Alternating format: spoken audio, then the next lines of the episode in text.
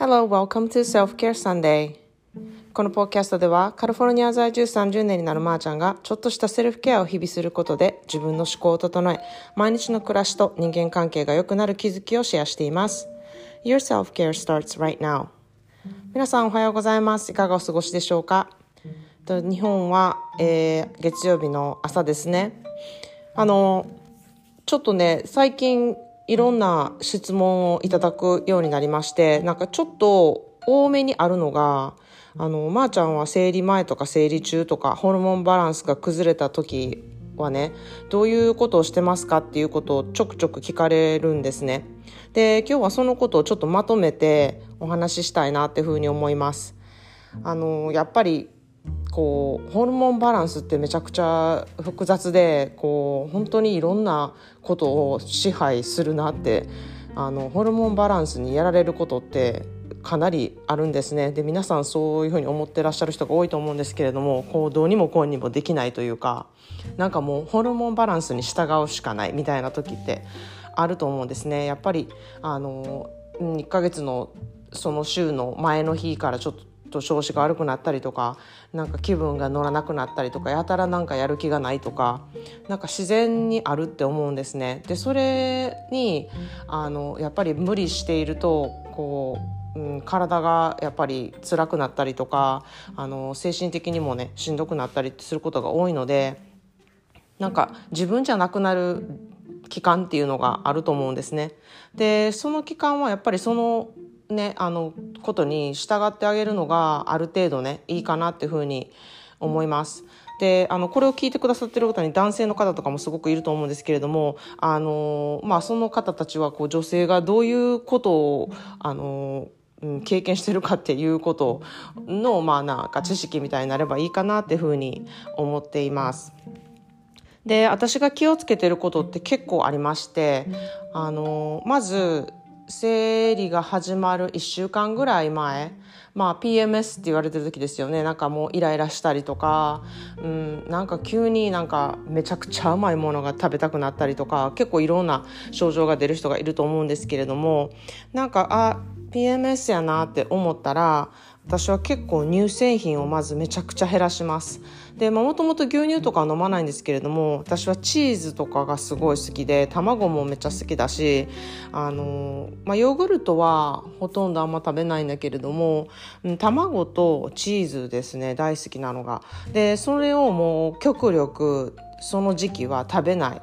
いようにします、まあ、言ってみたらなんかビーガン、ベーガン食みたいな感じかな。まあお肉とかはそんな制限とかはしてないんですけれども、もともと私お肉あんまり食べないので、その乳製品とお肉を減らすっていうのでほとんどもうなんかベーガンみたいな食事やんみたいな感じなんですけれども、なんか極力それを減らす。で、あとはカフェインとかお酒も減らします。でも、あの、私コーヒーを飲まないとやっていけない人間なので、あの、昨日もお伝えしたように朝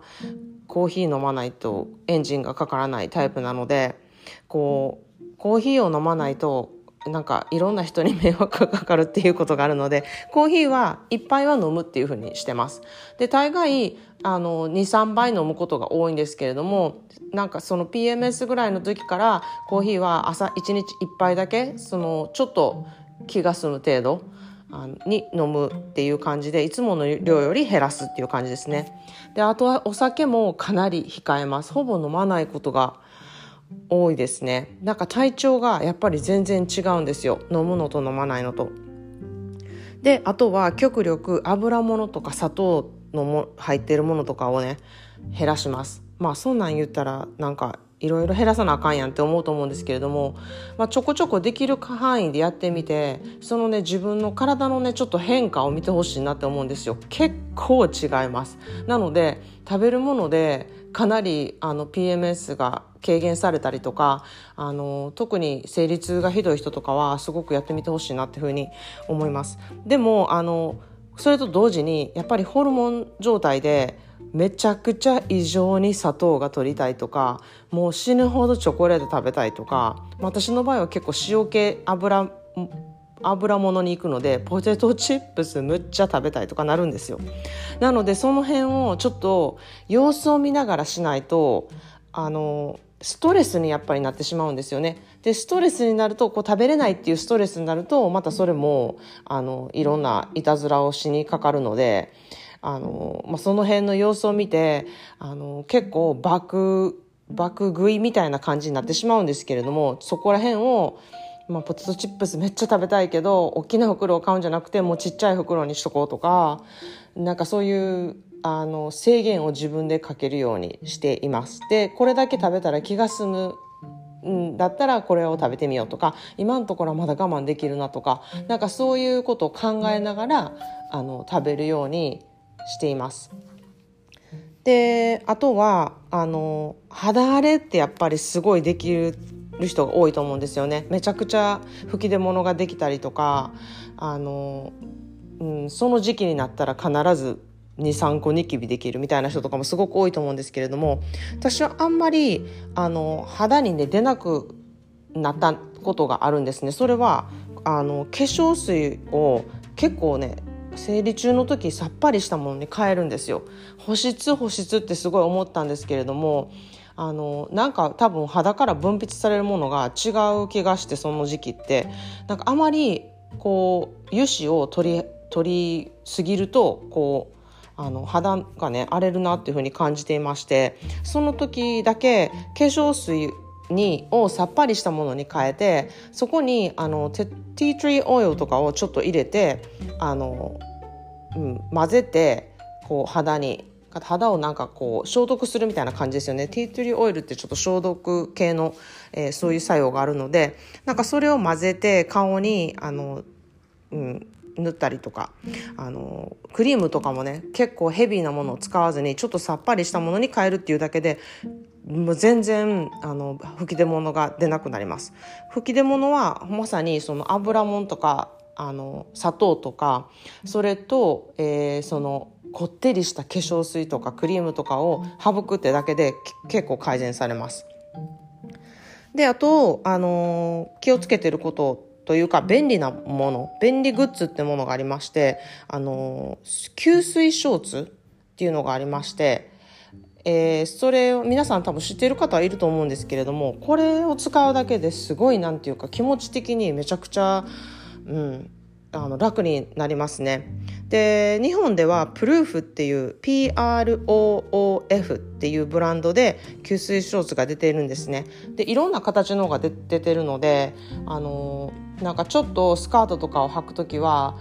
えー、あのなんて言うんですか？ボーイショーツみたいなそういうものにしたらこうなんか安心感がすごいあるので、うん、いいなって思うしアウターに結構響かないような薄い生地でできてるあのものとかもありますしなんかちょっとそれを履いてるっていうだけでかなり安心感があるのですごいおすすめします。でアメリカや海外に住んでいる人は、えー、2つブランドがありまして KNIX っていうのと THINX どれも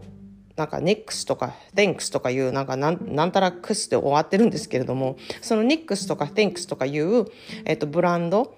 からすごくいろんなあの吸水ショーツが出ていますので、うん、あの英語では period underwear っていうふうに言ってるんですけれどもそのあのものをねやっぱり2つ3つ持っておくとめちゃくちゃなんか気が楽だし、うん、あの寝る時とかもねすごくいいなっていうふうに思っていますのでこうちょっとあのネットとかで調べてみてほしいなって思います。でもう本当に体がしんどい時はとにかくもう休んだりとか寝るっていうことがすごく大事だなっていうこととあともう一つ私がよく気をつけることがとにかく温めるそのお腹を温めたりとかうん、家にいる時は、まあ、夏でも靴下を履いておくとかあの私結構冷え冷え性なのでこう冷える部分のところはとりあえず温めておくとか、うん、そういうことをすることが多いですね。で飲み物とかも極力あの冷たいものを飲まずにあったかいものお茶を飲むにしてもそこに生姜を入れたりとか温かいものをあの飲むようにしたりとか、うん、あとは深呼吸をすごくするようにします。で深呼吸をしろって言われてもなかなかなできにくいと思うんですけれども私はあの好きな匂いを嗅ぐのがめちゃくちゃ好きなのでハンドクリーム無臭のハンドクリームにあの100%のアロマオイルを自分の好きな香りをあの1滴ぐらい垂らしてでハンドクリームをあの手にこうバーって広げてその手を、えー、鼻の近くにあと近づけてこう息を思いっきり吸うっていう風にするんですね。それを何度かするんですね。息を吸って吐いてみたいな。ですっごいいい匂いをめちゃくちゃ嗅ぐのでめちゃくちゃ気持ちがいいし気分も落ち着くしすごいすっきりするしどこでもできるのでなんか会社とかあのお勤めしてされてる方とかでもあの行き先とかでも全然できるのでこれは本当に取り入れてほしいなっていうふうに思います。で私はえー、家にいる時もそれをやったりとかあとは寝る前にもやったりとかお風呂に入る前にやったりとかヨガをする前にやったりとかあの生理中じゃなくてもやるんですけれども生理中はもうそれを結構あの頻繁にするようにしています。なのでこう匂いから結構そういうねあの楽になるっていうことがすごくあるのと深呼吸をするっていうのが結構一緒になってめっちゃ効果的かなっていうふうに思います。そんなで今日はざっと私のあの生理中生理前ホルモンバランスが崩れたなって思ってる時のセルフケアの仕方をちょっと紹介してみました。で今日の一言英語なんですけれども We are all in this together. We are all in this together これはね、みんな同じ思いをしているっていうことなんですけれども、このコロナ時期になってね、めちゃくちゃよく使われる英語なんですね。もう何がどどうあれワクチン打つ、打たない、